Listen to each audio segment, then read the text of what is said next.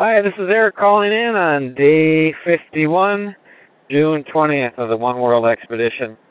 We had a day that was a really good day, actually, despite the fact that we ended up traveling through quite a bit of pressure through most uh, the first two thirds of the day, and then uh, several leads the last third of the day. The pressure wasn't too bad though, because we could easily find ways around it, and uh, were able to make some good progress eight miles today.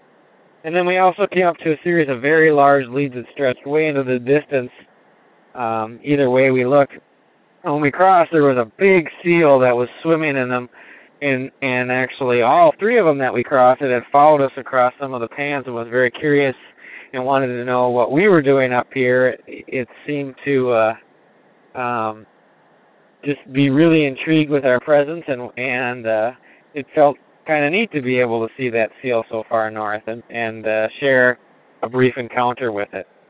We also saw some polar bear tracks today, um, which have made us a little nervous because we're camped in the middle of a bunch of open water.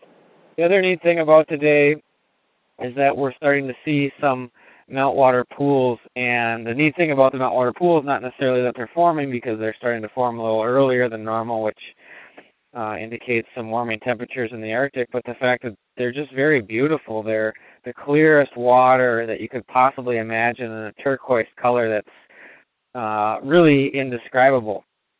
But uh, it's sad that we're seeing them because that means that the Arctic is warming, and also all this broken ice means that the Arctic is warming. And basically, we need to stop global warming if we want to save the polar bear. And the technology is there with wind and solar. We just need to use it more.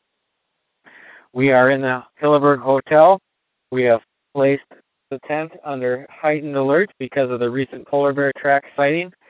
But uh, with a belly full of noodles and sleep just a few minutes away, hopefully we'll be able to hear something if they come in close. Maybe we'll just sleep through it. Anyway, for more information about the One World Expedition, you can always visit greenpeaceusa.org. If you want to learn more about this week's sponsor of the week, Wintergreen Designs, you can go to oneworldexpedition.com. You can also find out what our expedition manager John Huston is doing if you go to oneworldexpedition.com. Have a great day, night, morning, or whatever it is where you are. Bye.